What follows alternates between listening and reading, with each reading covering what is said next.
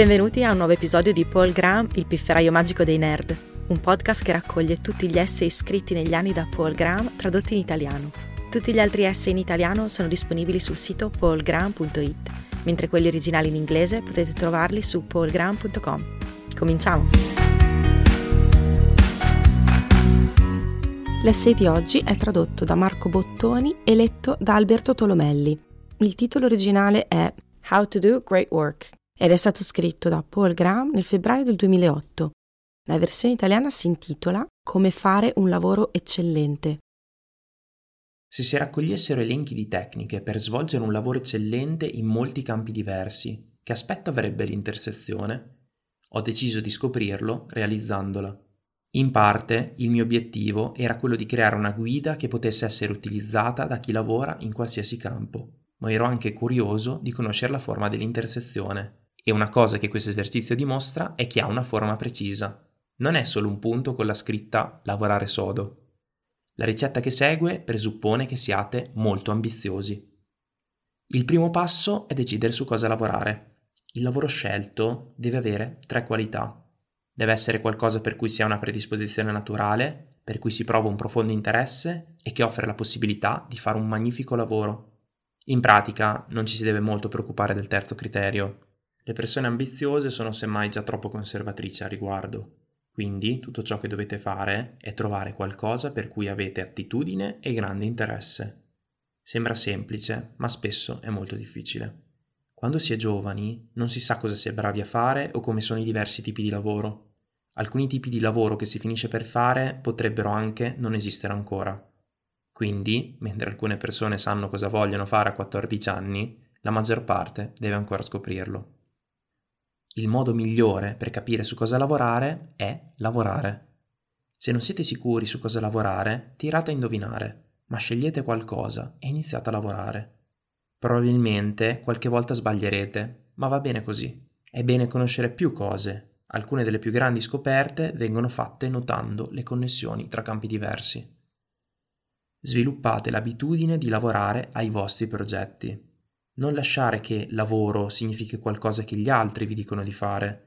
Se un giorno riuscirete a fare un grande lavoro, probabilmente sarà su un progetto tutto vostro. Forse sarà all'interno di un progetto più grande, ma sarete voi a guidare la vostra parte.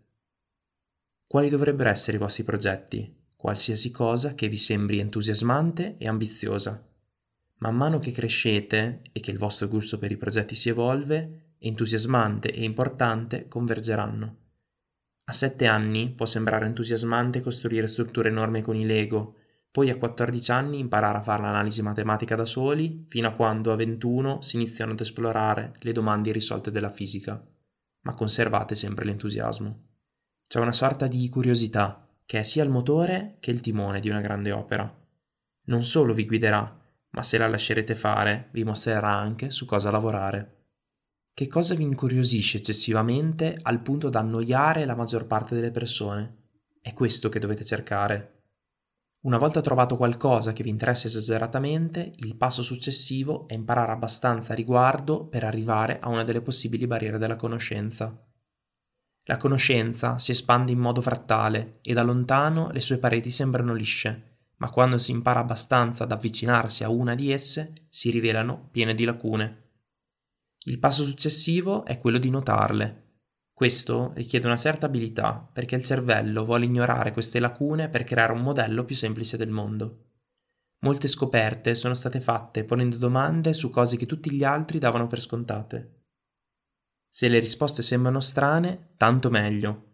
Il risultato di un grande lavoro spesso ha una tinta di stranezza. Lo si vede dalla pittura alla matematica.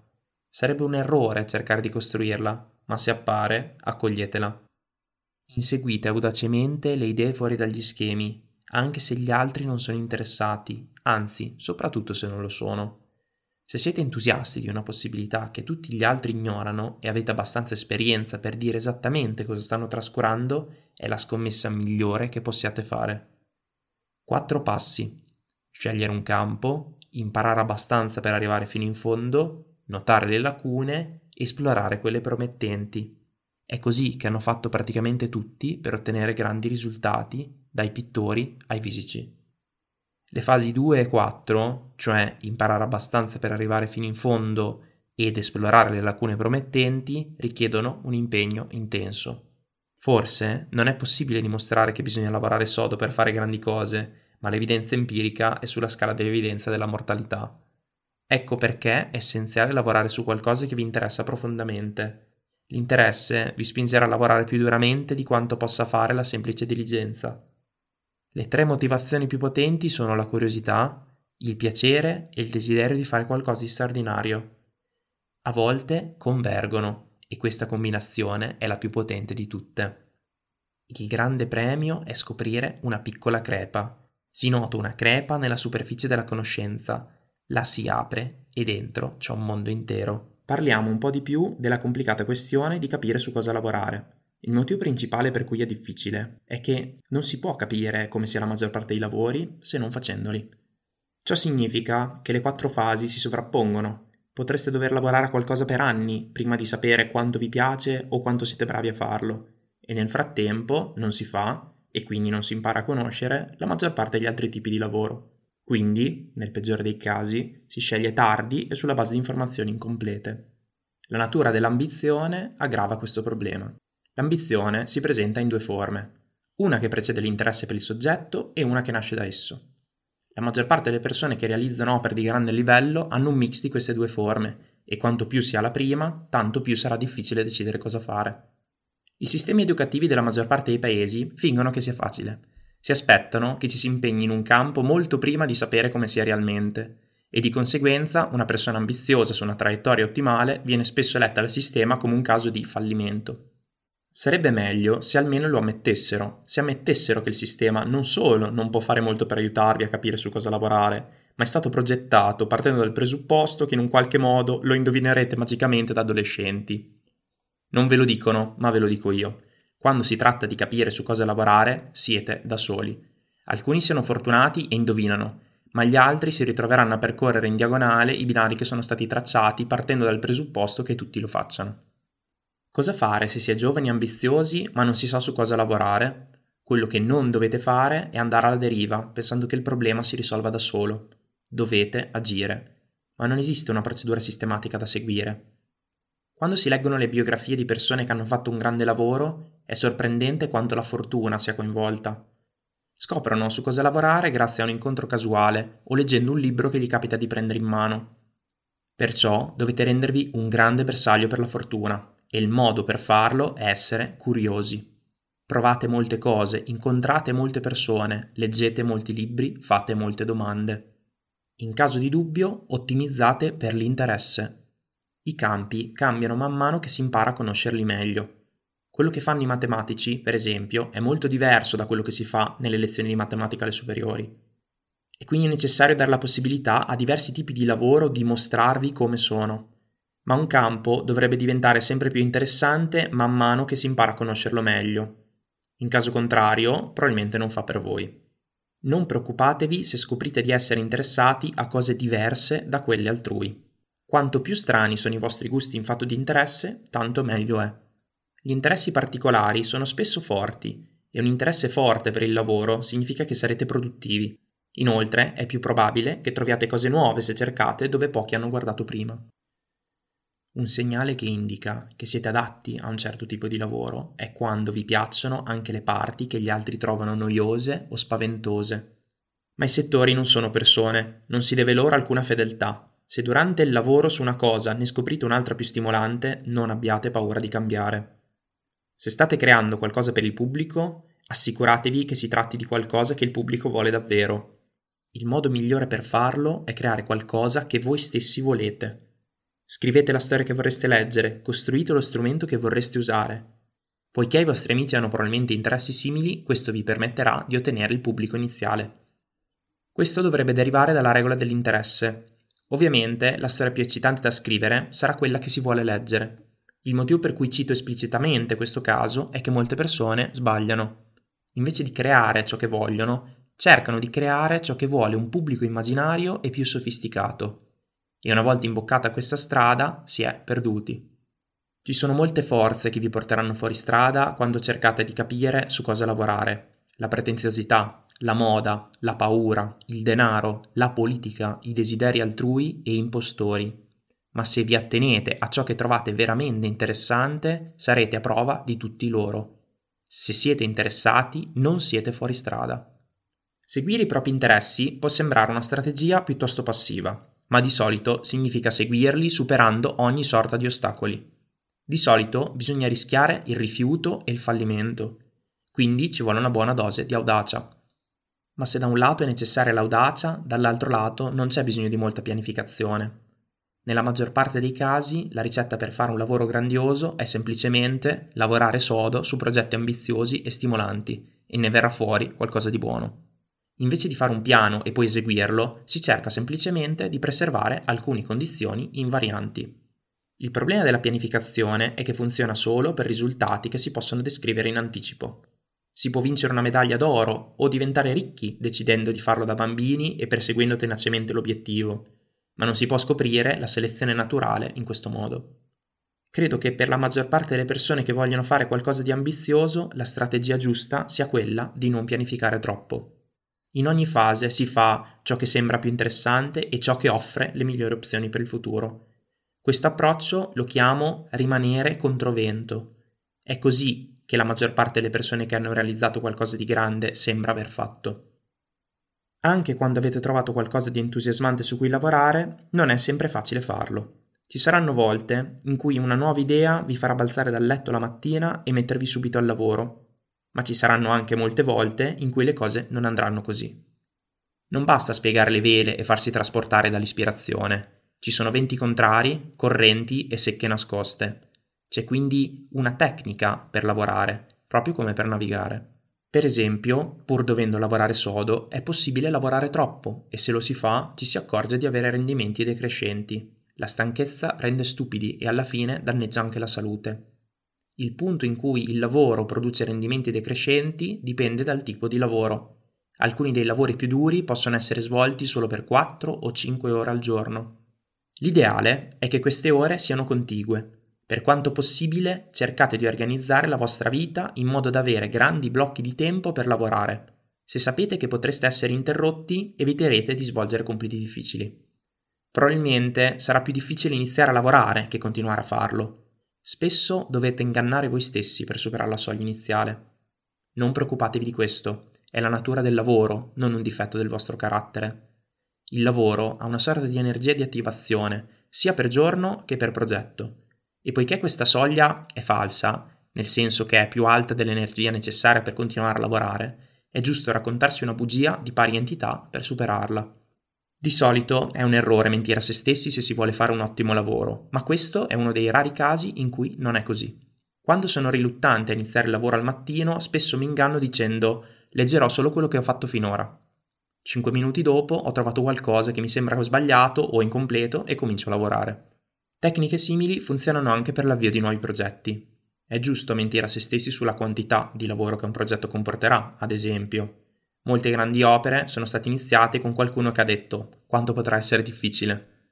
In questo caso i giovani sono avvantaggiati, sono più ottimisti e, anche se una delle fonti del loro ottimismo è l'ignoranza, in questo caso l'ignoranza può talvolta battere la conoscenza. Cercate comunque di portare a termine ciò che iniziate, anche se si rivela più impegnativo del previsto. Finire le cose non è solo un esercizio di ordine o di disciplina. In molti progetti, buona parte dell'opera migliore si svolge in quella che doveva essere la fase finale.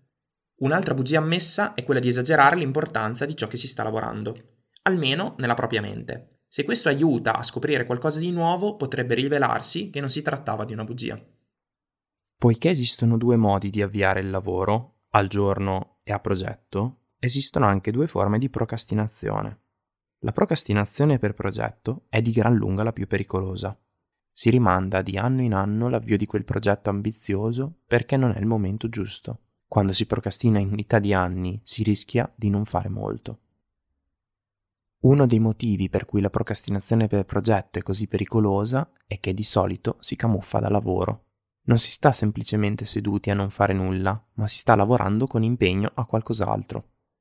Quindi la procrastinazione per progetto non fa scattare l'allarme come la procrastinazione giornaliera. Siete troppo occupati per accorgervene. Il modo per sconfiggerla è fermarsi di tanto in tanto e chiedersi sto lavorando a ciò che più desidero? Quando si è giovani va bene se la risposta a volte è no, ma questo diventa sempre più pericoloso con l'avanzare dell'età. Un'opera di grande qualità di solito comporta la necessità di dedicare a un problema una quantità di tempo che alla maggior parte delle persone sembrerebbe irragionevole. Non si può pensare a questo tempo come a un costo o sembrerà troppo alto. Dovete trovare il lavoro sufficientemente coinvolgente mentre si svolge. Ci possono essere lavori in cui si deve lavorare diligentemente per anni a cose che si odiano prima di arrivare alla parte migliore, ma non è così che avviene uno straordinario lavoro. Un lavoro eccellente si ottiene concentrandosi costantemente su qualcosa a cui si è veramente interessati. Quando ci si ferma per fare un bilancio ci si sorprende di quanta strada si è fatta. Il motivo per cui ci sorprendiamo è che sottovalutiamo l'effetto cumulativo del lavoro. Scrivere una pagina al giorno non sembra molto, ma se lo fate ogni giorno scriverete un libro all'anno. Questa è la chiave della costanza.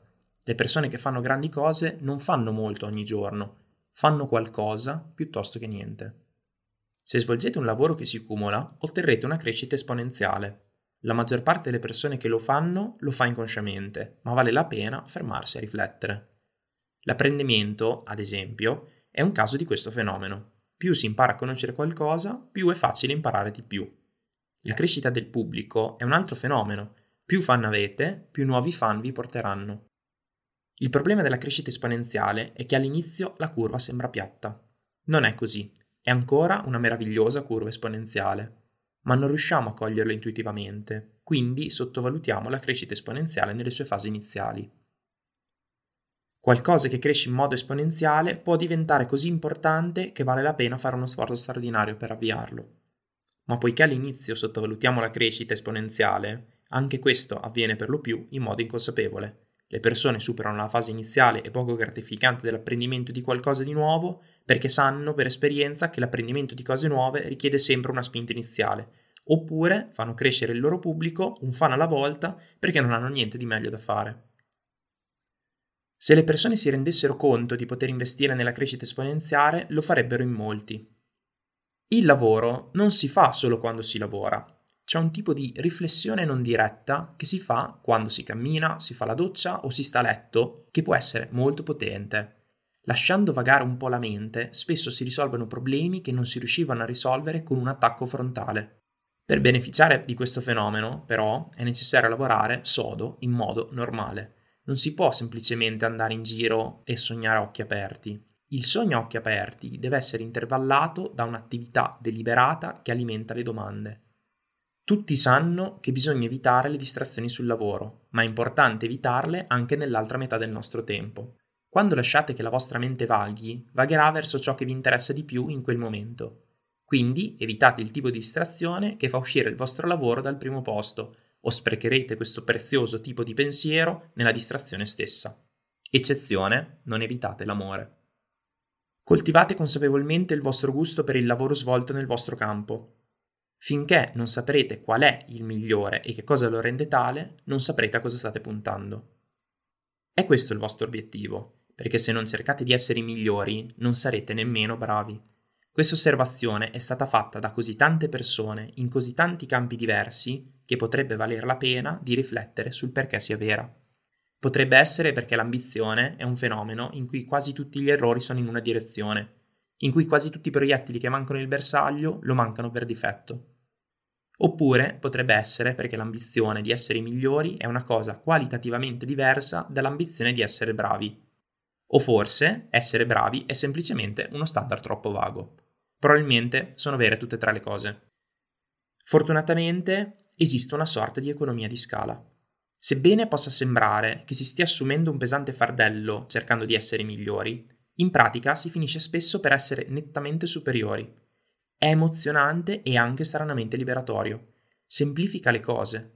Per certi versi è più facile cercare di essere migliori che cercare semplicemente di essere bravi. Un modo per puntare in alto è cercare di creare qualcosa di cui la gente si interesserà tra cento anni non perché le loro opinioni siano più importanti di quelle dei vostri contemporanei, ma perché è più probabile che qualcosa che sembri ancora valido tra cento anni sia veramente valido. Non cercate di lavorare con uno stile particolare, cercate semplicemente di fare il miglior lavoro possibile. Non potrete fare a meno di farlo in modo distintivo. Lo stile è fare le cose in modo caratteristico senza cercare di farlo. Cercare di farlo è affettazione, presunzione. L'affettazione consiste nel fingere che sia qualcun altro a fare il lavoro. Si adotta un personaggio affascinante ma finto, e mentre si è soddisfatti dell'impatto, la falsità è ciò che traspare dal lavoro. La tentazione di essere qualcun altro è maggiore per i giovani. Spesso si sentono delle nullità. Ma non bisogna mai preoccuparsi di questo problema, perché si risolve da solo se si lavora a progetti sufficientemente ambiziosi. Se si riesce a realizzare un progetto ambizioso, non si è nessuno, sia la persona che lo ha realizzato. Quindi basta fare il lavoro e la vostra identità si prenderà cura di sé. Evitare l'affettazione è una regola utile, ma come si può esprimere quest'idea in modo positivo? Come dire cosa essere invece di cosa non essere? La risposta migliore è la serietà. Se si è sinceri, si evita non solo l'affettazione, ma anche tutta una serie di vizi simili. L'essenza della serietà è l'onestà intellettuale. Da bambini ci viene insegnato che l'onestà è una virtù altruistica, una sorta di sacrificio ma in realtà è anche una fonte di piacere. Per vedere nuove idee è necessario un occhio eccezionalmente acuto per la verità. Si cerca di vedere più verità di quanto gli altri abbiano visto finora. E come si può avere un occhio acuto per la verità se si è intellettualmente disonesti? Un modo per evitare la disonestà intellettuale è mantenere una leggera pressione positiva nella direzione opposta. Siate aggressivamente disposti ad ammettere di esservi sbagliati una volta ammesso di essersi sbagliati su qualcosa, si è liberi. Fino ad allora dovrete portarlo con voi. Un'altra componente più sottile della serietà è l'informalità. L'informalità è molto più importante di quanto il suo nome grammaticalmente negativo lasci intendere. Non è semplicemente l'assenza di qualcosa, significa concentrarsi su ciò che conta invece che su ciò che non conta. Ciò che la formalità e l'affettazione hanno in comune è che, oltre a svolgere il lavoro, si cerca di apparire in un certo modo mentre lo si fa, ma tutta l'energia che viene impiegata nel modo in cui si appare deriva dall'essere bravi. Questo è uno dei motivi per cui i nerd sono avvantaggiati nel fare un ottimo lavoro. Spendono pochi sforzi per sembrare di essere qualcosa. In effetti, questa è fondamentalmente la definizione di nerd. I nerd hanno un tipo di audacia innocente che è esattamente ciò che serve per fare un lavoro grandioso. Non si impara, ma si conserva fin dall'infanzia. Quindi tenetevela stretta. Siate quelli che propongono le cose, piuttosto che quelli che si siedono e le criticano con toni sofisticati. È facile criticare, è vero, nel senso più letterale del termine, e la strada per un grande risultato non è mai facile. Ci possono essere lavori in cui è un vantaggio essere cinici e pessimisti, ma se si vuole fare un lavoro eccellente è un vantaggio essere ottimisti, anche se questo significa che a volte si rischia di sembrare sciocchi. C'è un'antica tradizione a fare il contrario. L'Antico Testamento dice che è meglio tacere per non sembrare uno sciocco, ma questo è un consiglio per sembrare intelligenti. Se si vuole davvero scoprire cose nuove, è meglio correre il rischio di raccontare le proprie idee. Alcune persone sono naturalmente sincere, mentre per altre è necessario uno sforzo consapevole. Entrambi i tipi di serietà sono sufficienti, ma dubito che sia possibile fare un grande lavoro senza essere sinceri. È molto difficile farlo anche se lo si è. Non si hanno un margine di errore sufficiente per far fronte alle distorsioni introdotte dall'essere affettato, intellettualmente disonesto, ortodosso, alla moda o cool. Un grande lavoro è coerente non solo con chi lo ha fatto, ma anche con se stesso. Di solito è un pezzo unico. Quindi, se dovete prendere una decisione nel bel mezzo del lavoro, chiedetevi quale sia la scelta più coerente. Potreste dover buttare via le cose e rifarle. Non necessariamente dovrete farlo, ma dovrete essere disposti a farlo. E questo può richiedere un certo sforzo. Quando c'è qualcosa da rifare, il pregiudizio dello status quo e la pigrizia si combinano per farvi negare l'idea. Per sconfiggere questo problema chiedetevi, se avessi già fatto il cambiamento, vorrei tornare a quello che ho ora? Abbiate la fiducia di tagliare. Non tenete qualcosa che non va bene solo perché ne siete orgogliosi o perché vi è costato molta fatica. Anzi, in alcuni tipi di lavoro è bene ridurre all'essenza ciò che si sta facendo. Il risultato sarà più concentrato, lo capirete meglio e non potrete mentire a voi stessi se c'è qualcosa di vero. L'eleganza matematica può sembrare una semplice metafora, tratta dalle arti. È quello che ho pensato quando ho sentito per la prima volta il termine elegante applicato a una prova ma ora sospetto che sia concettualmente precedente. L'ingrediente principale dell'eleganza artistica è l'eleganza matematica. In ogni caso si tratta di uno standard utile ben oltre la matematica. Tuttavia, l'eleganza può essere una scommessa a lungo termine. Le soluzioni laboriose hanno spesso più prestigio nel breve periodo. Costano molto sforzo e sono difficili da capire, entrambi fattori che impressionano le altre persone, almeno temporaneamente mentre alcuni dei lavori migliori sembreranno aver richiesto relativamente poco sforzo, perché in un certo senso erano già presenti. Non è stato necessario costruirlo, ma solo vederlo. È un ottimo segno quando è difficile dire se si sta creando o scoprendo qualcosa. Quando fate un lavoro che potrebbe essere visto come una creazione o una scoperta, privilegiate la scoperta Cercate di pensare a voi stessi come a un semplice tramite attraverso il quale le idee prendono la loro forma naturale. Stranamente, un'eccezione è rappresentata dalla scelta del problema su cui lavorare. Di solito questo viene visto come una ricerca, ma nel migliore dei casi è più simile alla creazione di qualcosa. Nel migliore dei casi si crea il campo nel processo di esplorazione. Allo stesso modo, se state cercando di costruire uno strumento potente, rendetelo non vincolato da restrizioni gratuite. Uno strumento potente sarà usato quasi per definizione in modi che non ci si aspettava, quindi è meglio eliminare le restrizioni, anche se non si sa quale sarà il beneficio. Un grande progetto è spesso simile a uno strumento, nel senso che è qualcosa su cui gli altri possono costruire. È quindi un buon segno se state cercando idee che gli altri potrebbero utilizzare o esponendo domande a cui gli altri potrebbero rispondere. Le idee migliori hanno implicazioni in molti settori diversi. Se esprimete le vostre idee nella forma più generale, saranno più vere di quanto volevate.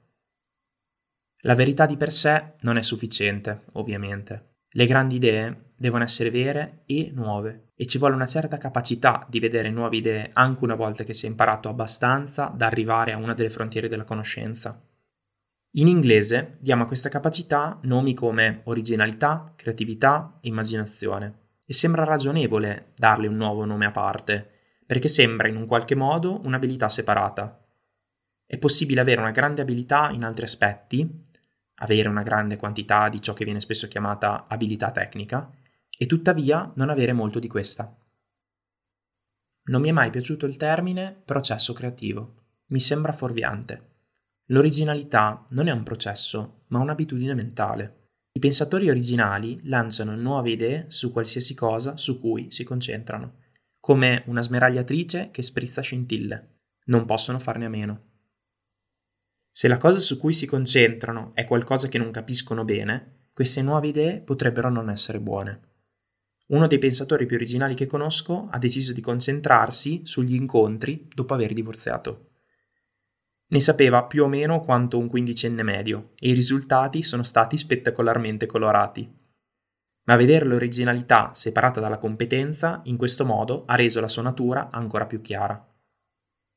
Non so se sia possibile coltivare l'originalità, ma sicuramente ci sono modi per sfruttare al meglio la quantità che si ha a disposizione. Per esempio, è molto più probabile avere idee originali quando si sta lavorando a qualcosa. Le idee originali non nascono dal tentativo di avere idee originali, vengono dal tentativo di costruire o capire qualcosa di leggermente troppo difficile. Parlare o scrivere delle cose che vi interessano è un buon modo per generare nuove idee. Quando si cerca di tradurre le idee in parole, un'idea mancante crea una sorta di vuoto che la fa emergere. In effetti c'è un tipo di pensiero che può essere fatto solo scrivendo. Cambiare contesto vi può aiutare. Se si visita un posto nuovo, spesso si scopre che lì si hanno nuove idee. Spesso è il viaggio stesso a smuoverle, ma potrebbe non essere necessario andare lontano per ottenere questo beneficio. A volte è sufficiente fare una passeggiata. È utile anche viaggiare nello spazio tematico. Avrete più idee nuove se esplorerete molti argomenti diversi, in parte perché questo dà alla smeragliatrice angolare più superficie su cui lavorare, e in parte perché le analogie sono una fonte particolarmente feconda di nuove idee.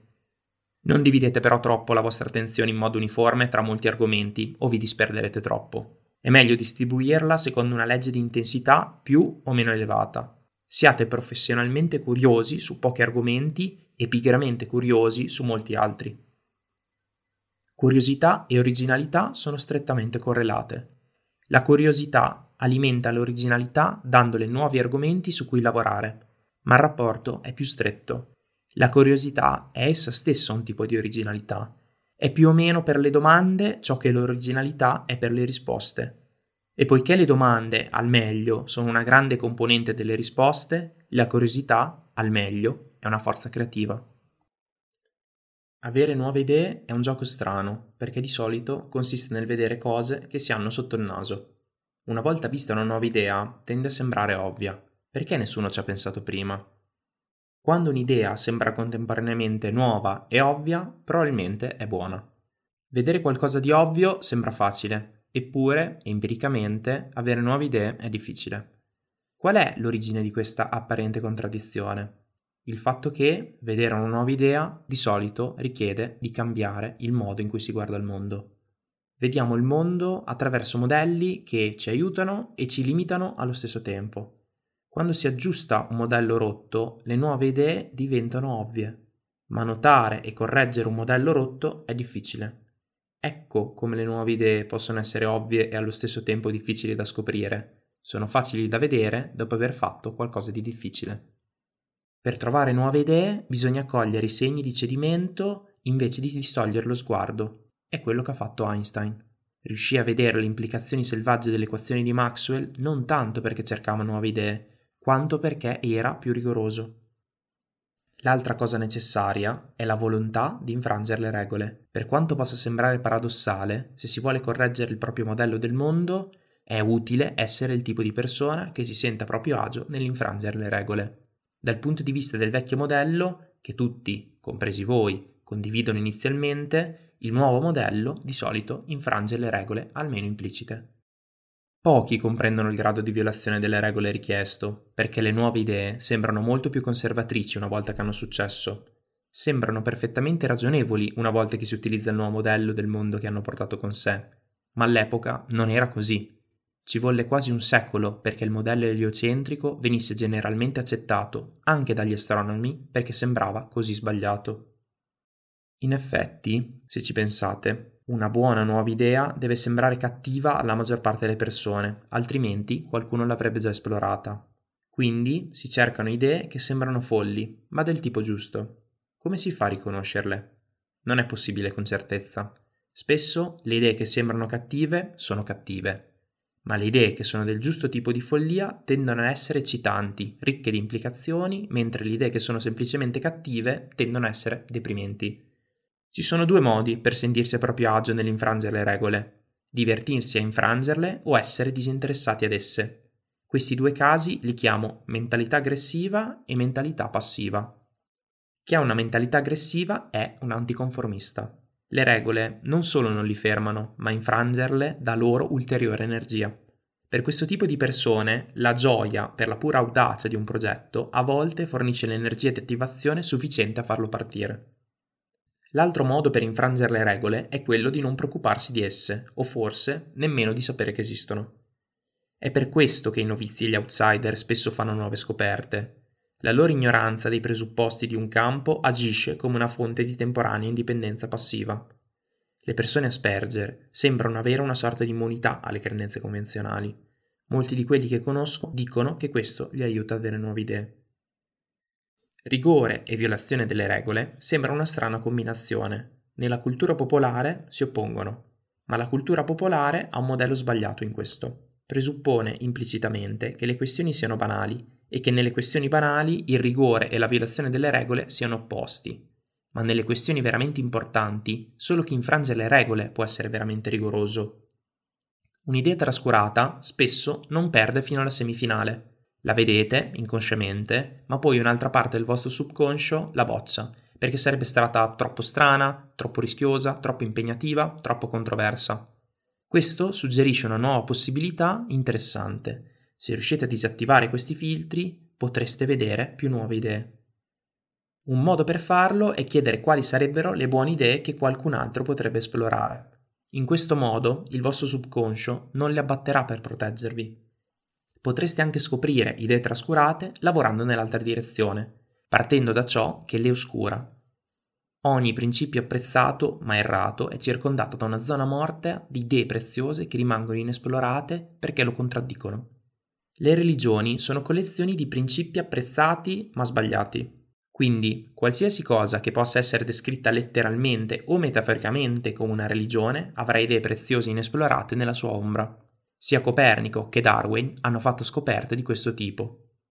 In che cosa sono religiose le persone del tuo campo? Nel senso di essere troppo attaccate a qualche principio che potrebbe non essere così evidente come pensano? Cosa diventa possibile se lo si scarta? Le persone mostrano molto più originalità nel risolvere i problemi che nel decidere quali problemi risolvere. Anche i più intelligenti possono essere sorprendentemente conservatori quando decidono su cosa lavorare. Persone che non si sognerebbero mai di essere alla moda, in altro modo, vengono risucchiate a lavorare su problemi alla moda. Uno dei tipi più interessanti di problemi fuori moda è quello che si pensa sia stato esplorato fino a fondo, ma non è così. Le grandi opere spesso prendono qualcosa che già esiste e ne mostrano il potenziale latente. Sia Dürer che Watt hanno fatto questo. Quindi, se siete interessati a un campo che gli altri ritengono esaurito, non lasciatevi scoraggiare dal loro scetticismo. Spesso le persone si sbagliano. Lavorare su un problema fuori moda può essere molto piacevole. Non c'è clamore o fretta. Opportunisti e critici sono entrambi occupati altrove. Il lavoro esistente ha spesso una stabilità da vecchia scuola e c'è un soddisfacente senso di convenienza nel coltivare idee che altrimenti andrebbero sprecate. Ma il tipo più comune di problema trascurato non è esplicitamente fuori moda nel senso di superato, semplicemente sembra che non sia importante quanto lo è in realtà. Come si fa a trovarli? Con autoindulgenza, lasciando che la curiosità abbia sopravvento e mettendo a tacere, almeno temporaneamente, la vocina nella vostra testa che vi dice che dovreste lavorare su problemi importanti. È necessario lavorare su problemi importanti, ma quasi tutti sono troppo conservatori su ciò che conta come tale. E se nel vostro vicinato c'è un problema importante ma trascurato, probabilmente è già sul vostro radar subconscio. Quindi provate a chiedervi se dovreste prendere una pausa dal lavoro serio per lavorare su qualcosa solo perché sarebbe davvero interessante, cosa fareste? La risposta è probabilmente più importante di quanto sembri. L'originalità nella scelta dei problemi sembra essere ancora più importante dell'originalità nel risolverli. È questo che distingue le persone che scoprono interi nuovi campi. Quindi, quello che potrebbe sembrare solo il passo iniziale, decidere su cosa lavorare, è in un certo senso la chiave dell'intero gioco. Pochi lo capiscono. Uno dei maggiori equivoci sulle nuove idee riguarda il rapporto tra domanda e risposta nella loro composizione. Si pensa che le grandi idee siano risposte, ma spesso la vera intuizione era nella domanda. Una parte della ragione per cui sottovalutiamo le domande è il modo in cui vengono usate nelle scuole. A scuola tendono a esistere solo per poco tempo prima di ricevere una risposta, come particelle instabili. Ma una buona domanda può essere molto di più. Una buona domanda è una scoperta parziale. Come nascono le nuove specie? La forza che fa cadere gli oggetti sulla Terra è la stessa che mantiene i pianeti nelle loro orbite? Anche solo ponendo queste domande ci si trova già in un territorio di eccitanti novità. Le domande senza risposta possono essere scomode da portare con sé, ma più se ne portano dietro, maggiore è la possibilità di notare una soluzione, o forse, cosa ancora più eccitante, di notare che due domande senza risposta sono uguali. A volte ci si porta dietro una domanda per molto tempo, un grande lavoro spesso nasce dal ritorno alla domanda che avete notato per la prima volta anni prima, persino durante l'infanzia, e alla quale non riuscivate a smettere di pensare. Si parla molto dell'importanza di mantenere vivi i sogni giovanili, ma altrettanto importante mantenere vive le domande giovanili. Questo è uno dei punti in cui la competenza concreta si discosta maggiormente dall'immagine che se ne ha in genere. Nell'immagine popolare gli esperti sono sicuri, ma in realtà più si è perplessi meglio è, perché A. le cose su cui si è perplessi siano importanti e B. nessun altro le capisce. Pensate a quello che succede nel momento in cui viene scoperta una nuova idea. Spesso qualcuno con sufficiente esperienza è perplesso di qualcosa. Ciò significa che l'originalità consiste in parte nella complessità, nella confusione. Bisogna essere abbastanza a proprio agio con il fatto che il mondo è pieno di enigmi da essere disposti a vederli, ma non così a proprio agio dal non volerli risolvere. È bello essere ricchi di domande senza risposta, ma questa è una di quelle situazioni in cui i ricchi diventano più ricchi, perché il modo migliore per acquisire nuove domande è cercare di rispondere a quelle esistenti. Le domande non portano solo alle risposte, ma anche ad altre domande. Le domande migliori crescono nel rispondere. Se notate un ramo che sporge dal paradigma attuale, provate a lavorarci sopra e diventerà sempre più grande. Quindi non pretendete che una domanda sia ovviamente grossa prima di provare a rispondervi. Raramente è possibile prevederlo. È già abbastanza difficile notare il ramo, figuriamoci prevedere quanto si svelerà se lo si prende in considerazione. È meglio essere curiosi in modo promiscuo, tirare su molti fili e vedere cosa succede. Le grandi cose iniziano in piccolo. Le versioni iniziali di grandi imprese erano spesso solo esperimenti, progetti secondari o discussioni, che poi si sono trasformate in qualcosa di più grande. Quindi iniziate tante piccole cose. Essere prolifici è sottovalutato. Più cose diverse si provano, maggiore è la possibilità di scoprire qualcosa di nuovo. Tuttavia, sappiate che provare tante cose significherà provare tante cose che non funzionano. Non si possono avere tante buone idee senza averne anche di cattive. Anche se sembra più responsabile iniziare studiando tutto ciò che è stato fatto prima, si impara più velocemente e ci si diverte di più provando. E capirete meglio il lavoro precedente quando lo guarderete. Quindi è meglio iniziare. Il che è più facile quando iniziare significa iniziare in piccolo. Queste due idee si incastrano come due pezzi di un puzzle. Come si fa a passare dal piccolo al grande? Realizzando le versioni successive. Le grandi cose vengono quasi sempre realizzate in versioni successive. Si inizia con qualcosa di piccolo e lo si evolve, e la versione finale è più brillante più ambiziosa di qualsiasi cosa che si potesse pianificare. È particolarmente utile realizzare versioni successive quando si crea qualcosa per le persone, per presentare rapidamente una prima versione e poi evolverla in base alla loro risposta. Iniziate provando la cosa più semplice che possa funzionare. Spesso, sorprendentemente, funziona. Se non funziona, almeno avrete iniziato. Non cercate di infilare troppe novità in una sola versione. Ci sono dei termini che indicano questo comportamento con la prima versione ci vuole troppo tempo per la prima versione e con la seconda, l'effetto del secondo sistema, ma entrambi sono solo istanze di un principio più generale. La prima versione di un nuovo progetto viene talvolta liquidata come un giocattolo. È un buon segno quando le persone lo fanno. Significa che ha tutto ciò di cui una nuova idea ha bisogno, tranne la scala che tende a seguire. L'alternativa a iniziare con qualcosa di piccolo e a farlo evolvere è pianificare in anticipo ciò che si intende fare e di solito la pianificazione sembra la scelta più responsabile. Sembra più organizzato dire faremo X e poi Y e poi Z piuttosto che proveremo X e vedere cosa succede. Ed è più organizzato, ma non funziona altrettanto bene. La pianificazione di per sé non è un bene. A volte è necessaria, ma è un male necessario, una risposta a condizioni che non perdonano. È qualcosa che si deve fare perché si lavora con supporti poco flessibili o perché si devono coordinare gli sforzi di molte persone. Se i progetti sono piccoli e si utilizzano supporti flessibili, non è necessario pianificare così tanto e i progetti possono invece evolvere. Assumete il rischio che potete permettervi. In un mercato efficiente, il rischio è proporzionale alla ricompensa, quindi non cercate la certezza, ma una scommessa con un alto valore atteso. Se ogni tanto non fallite, probabilmente siete troppo conservatori. Sebbene il conservatorismo sia solitamente associato agli anziani, sono i giovani che tendono a commettere questo errore. L'inesperienza li spinge a temere il rischio, ma è proprio quando si è giovani che ci si può permettere di più.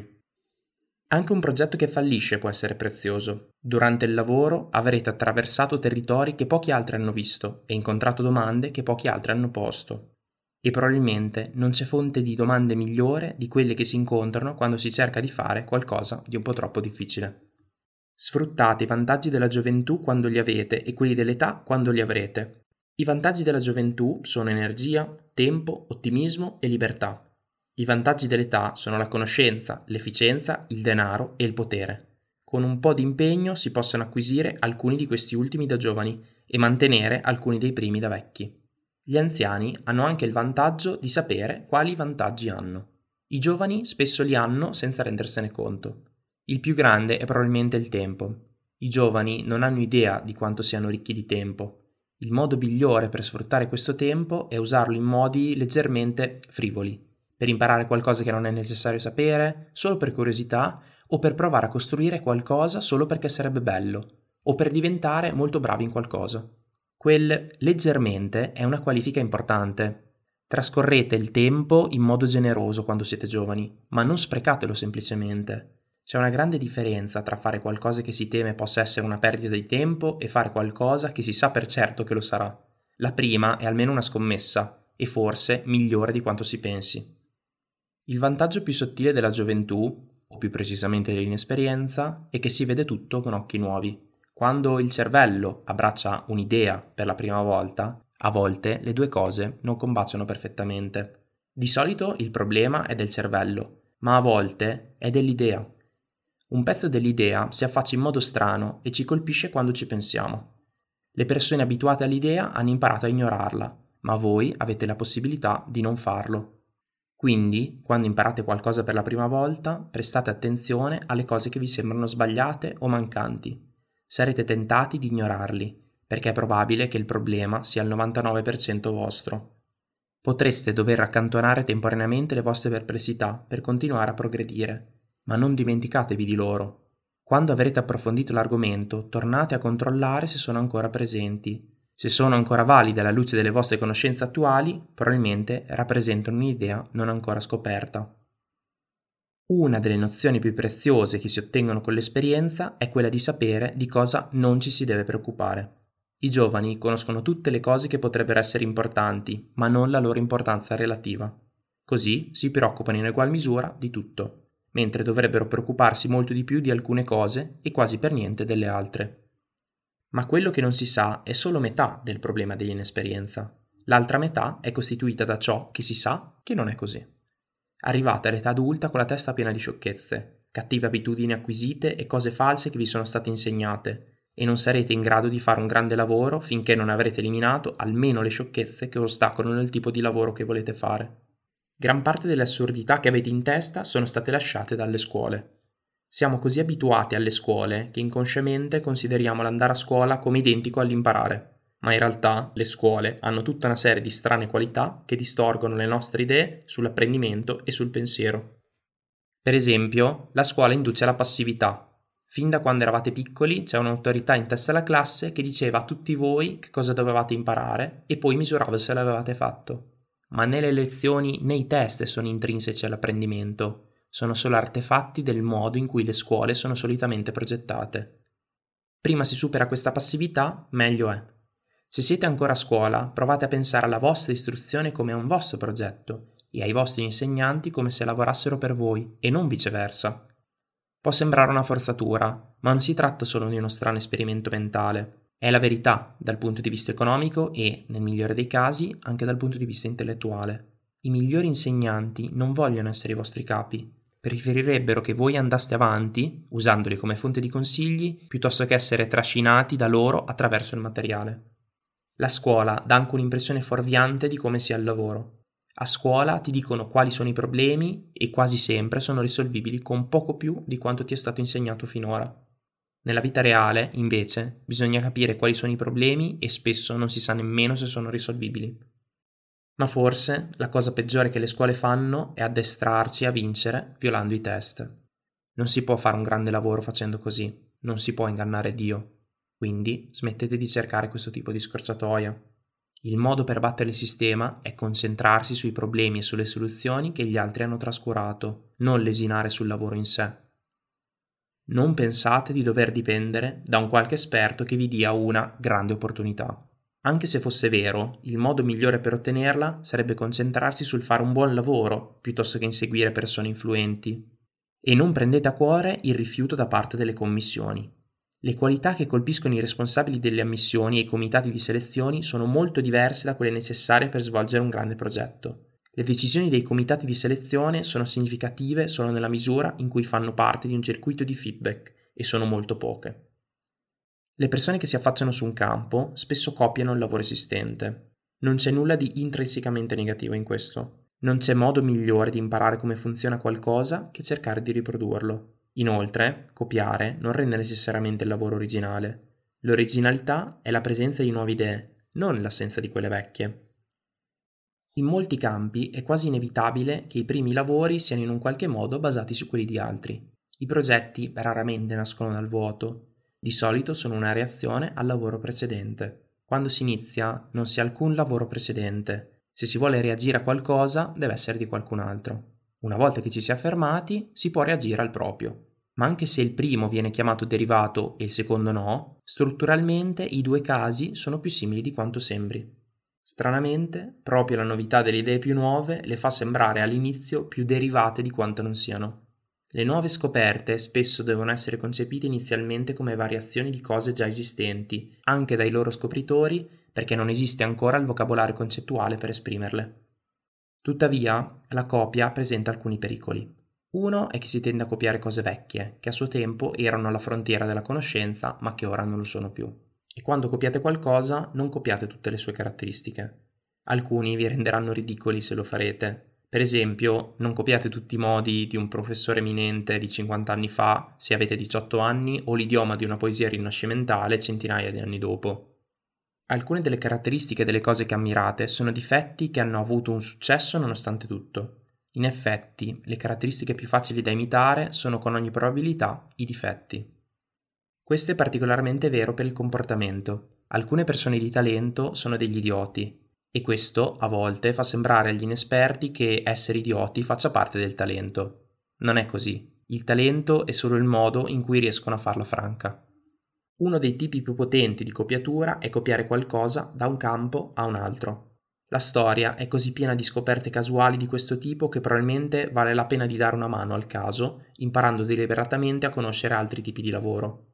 Si possono prendere idee da campi molto lontani se si lascia che siano metafore. Gli esempi negativi possono essere fonti di ispirazione quanto quelli positivi. In effetti, a volte, si può imparare più dalle cose fatte male che dalle cose fatte bene. A volte diventa chiaro ciò che serve solo quando manca.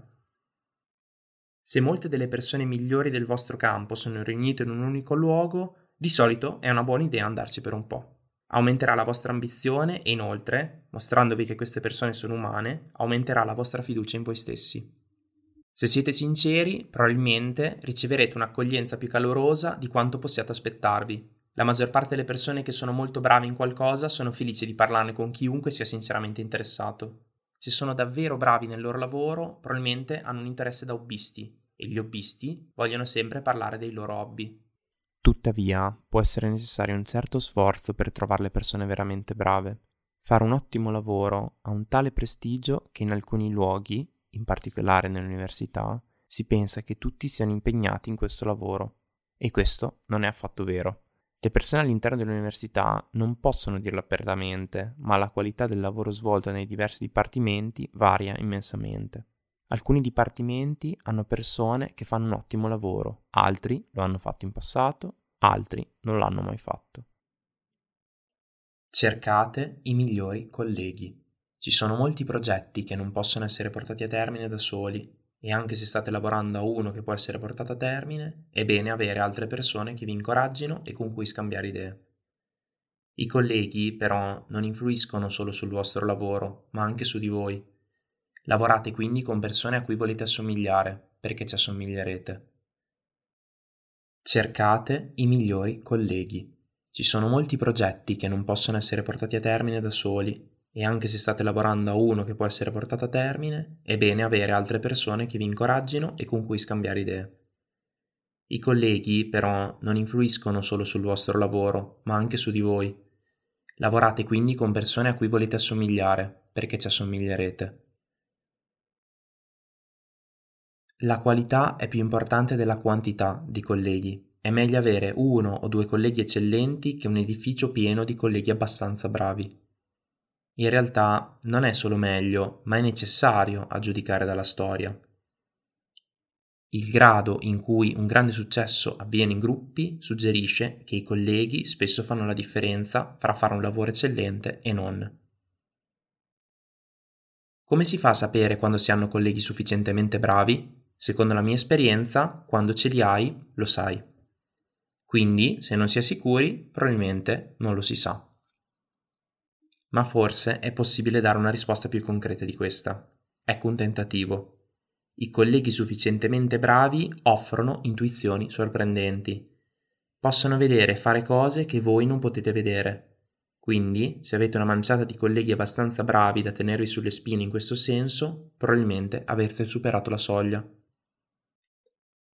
La maggior parte di noi può trarre beneficio dalla collaborazione con i colleghi, ma alcuni progetti richiedono persone su una scala più ampia e avviarne uno non è per tutti. Se volete gestire un progetto del genere, dovrete diventare un manager e per gestirlo bene ci vogliono attitudine e interesse, come per qualsiasi altro tipo di lavoro. Se non li avete, non c'è una via di mezzo. O vi costringete a imparare il management come seconda lingua o evitate questi progetti. Sostenete il vostro morale. È la base di tutto quando si lavora a progetti ambiziosi. Bisogna nutrirlo e proteggerlo come un organismo vivente. Il morale inizia con la vostra visione della vita. È più probabile che si faccia un ottimo lavoro se si è ottimisti, è più probabile che lo si faccia se ci si considera fortunati piuttosto che se ci si considera vittime. In effetti, il lavoro può in qualche modo proteggervi dai vostri problemi. Se si sceglie un lavoro puro, le sue stesse difficoltà serviranno da rifugio dalle difficoltà della vita quotidiana. Se questa è evasione, è una forma molto produttiva che è stata utilizzata da alcune delle più grandi menti della storia. Il morale si compone attraverso il lavoro. Un morale alto aiuta a fare un buon lavoro, che aumenta il morale e aiuta a fare un lavoro ancora migliore. Ma questo ciclo funziona anche nell'altra direzione. Se non state facendo un buon lavoro, questo può demoralizzarvi e renderlo ancora più difficile. Poiché è molto importante che questo ciclo vada nella giusta direzione, può essere una buona idea passare a un lavoro più semplice quando si è bloccati, in modo da iniziare a fare qualcosa. Uno degli errori più grandi che commettono le persone ambiziose è quello di lasciare che la battuta d'arresto distruggano il loro morale tutto insieme, come un palloncino che scoppia, Potete proteggervi da questa situazione considerando esplicitamente le battute d'arresto come parte del vostro processo. La soluzione di problemi difficili comporta sempre un certo ritorno indietro. Realizzare un ottimo lavoro è una ricerca di profondità il cui nodo principale è il desiderio di farlo. Quindi, se all'inizio non ci riesci, prova e riprova, non è del tutto corretto. Dovrebbe essere, se all'inizio non ci riesci, prova di nuovo oppure fai marcia indietro e poi riprova. Anche non arrendersi mai non è del tutto corretto. Ovviamente ci sono momenti in cui la scelta giusta è abbandonare. Una versione più precisa sarebbe non lasciate mai che le battute d'arresto vi facciano prendere dal panico e vi spingono a fare marcia indietro più del necessario. Corollario, non abbandonare mai il nodo principale. Non è necessariamente un cattivo segno se il lavoro è faticoso, così come non è un cattivo segno avere il fiato corto mentre si corre dipende dalla velocità con cui si corre. Imparate quindi a distinguere il dolore buono da quello cattivo. Il dolore buono è segno di sforzo, quello cattivo è segno di un malfunzionamento. Il pubblico è una componente fondamentale del morale. Se sei uno studioso, il tuo pubblico può essere costituito dai vostri colleghi. Nelle arti può essere un pubblico in senso tradizionale. In ogni caso, non è necessario che sia grande il valore di un pubblico non cresce in modo lineare con le sue dimensioni. Il che è una cattiva notizia se siete famosi, ma è una buona notizia se siete agli inizi, perché significa che un pubblico piccolo ma dedicato può essere sufficiente a sostenervi. Se una manciata di persone ama veramente quello che fate, è sufficiente. Per quanto possibile, evitate di lasciare che gli intermediari si mettano tra voi e il vostro pubblico. In alcuni tipi di lavoro questo è inevitabile, ma è così liberatorio sfuggirvi che potrebbe essere meglio passare a un tipo di attività contigua, se questo vi permette di andare a contatto diretto. Anche le persone con cui passate il tempo avranno un grande effetto sul vostro morale. Vi accorgerete che ci sono alcuni che aumentano le vostre energie e altri che le diminuiscono, e l'effetto di qualcuno non è sempre quello che vi aspettereste. Cercate le persone che aumentano la vostra energia ed evitate quelle che la diminuiscono, Naturalmente, se c'è qualcuno di cui dovete prendervi cura, questa è la precedenza. Non sposate qualcuno che non capisce che avete bisogno di lavorare o che vede il vostro lavoro come una competizione per la vostra attenzione. Se siete ambiziosi, avete bisogno di lavorare, è quasi una condizione medica. Quindi chi non vi lascia lavorare o non vi capisce o lo fa e non se ne cura. In definitiva, il morale è fisico. Si pensa con il corpo, quindi è importante prendersene cura. Ciò significa fare esercizio fisico regolare, mangiare e dormire bene ed evitare i farmaci più pericolosi. Correre e camminare sono forme di esercizio particolarmente valide perché fanno bene al pensiero. Le persone che producono un ottimo lavoro non sono necessariamente più felici degli altri, ma sono più felici di quanto lo sarebbero se non lo facessero. In effetti, se si è intelligenti e ambiziosi, è pericoloso non essere produttivi. Le persone intelligenti e ambiziose che non ottengono grandi risultati tendono a diventare amareggiate. È giusto voler far corpo sugli altri, ma scegliete le persone giuste. L'opinione delle persone che rispettate è un segnale. La fama, che è l'opinione di un gruppo molto più ampio che si può più o meno rispettare, aggiunge solo rumore. Il prestigio di un tipo di lavoro è, nel migliore dei casi, un indicatore di riferimento e a volte è del tutto errato. Se si fa una cosa abbastanza bene, la si renderà prestigiosa. Quindi la domanda da porsi su un tipo di lavoro non è quanto prestigio abbia, ma quanto bene possa essere fatto. La concorrenza può essere un efficace motivatore, ma non lasciate che sia lei a scegliere il problema per voi. Non lasciatevi trascinare a inseguire qualcosa solo perché lo fanno gli altri. Anzi, non lasciate che i concorrenti vi spingano a fare qualcosa di più specifico che lavorare di più. La curiosità è la migliore guida. La vostra curiosità non mente mai e sa più di voi a cosa vale la pena prestare attenzione. Notate quante volte questa parola è venuta fuori. Se chiedeste a un oracolo il segreto per fare un ottimo lavoro e l'oracolo rispondesse con solo una parola, scommetterei su curiosità. Questo non si traduce direttamente in un consiglio. Non basta essere curiosi e comunque non si può comandare la curiosità, ma si può coltivare e lasciare che sia lei a guidarci. La curiosità è la chiave di tutte e quattro le fasi del grande lavoro. Sceglierà il campo per voi, vi porterà alla frontiera, vi farà notare le lacune e vi spingerà a esplorarle. L'intero processo è una sorta di danza con la curiosità. Che ci crediate o no, ho cercato di rendere questo saggio il più breve possibile, ma la sua lunghezza significa almeno che funge da filtro. Se siete arrivati qui, dovete essere interessati a fare un grande lavoro, e se è così, siete già più avanti di quanto possiate immaginare, perché l'insieme delle persone disposte a volerlo fare è piccolo. I fattori che contribuiscono a fare un grande lavoro sono fattori in senso letterale, matematico, e sono capacità, interesse, impegno e fortuna. La fortuna, per definizione, è un fattore su cui non si può fare nulla, quindi possiamo ignorarla e possiamo ipotizzare l'impegno se si vuole effettivamente fare un grande lavoro. Quindi il problema si riduce alla capacità e all'interesse. Potete trovare un tipo di lavoro in cui le vostre capacità e il vostro interesse si combinino per produrre un'esplosione di nuove idee? Qui c'è motivo di ottimismo. Ci sono tanti modi diversi per fare un ottimo lavoro e ancora di più sono quelli che non sono stati ancora scoperti. Tra questi tipi di lavoro, quello per cui siete più portati è probabilmente molto vicino. Probabilmente si tratta di una corrispondenza comica. Si tratta solo di trovarlo e di capire fino a che punto le vostre capacità e il vostro interesse possono portarvi, e si può rispondere solo provandoci. Sono molte di più le persone che potrebbero provare a fare un grande lavoro di quelle che lo fanno. Ciò che le trattiene è una combinazione di modestia e paura. Sembra presuntuoso cercare di essere Newton o Shakespeare. Sembra anche difficile. Sicuramente, se si provasse a fare una cosa del genere, si fallirebbe. Presumibilmente il calcolo è raramente esplicito. Poche persone decidono consapevolmente di non provare a fare un grande lavoro, ma quello che succede è a livello inconscio, si rifugge dalla domanda. Perciò vi farò uno scherzo subdolo. Volete fare un ottimo lavoro o no? Ora dovete decidere consapevolmente. Mi dispiace per questo. Non l'avrei mai fatto a un pubblico generico, ma sappiamo già che siete interessati. Non preoccupatevi di essere presuntuosi, non dovete dirlo a nessuno, e se è troppo difficile fallisci, che importa? Molte persone hanno problemi peggiori di questo. Anzi, sarete fortunati se sarà il vostro problema peggiore.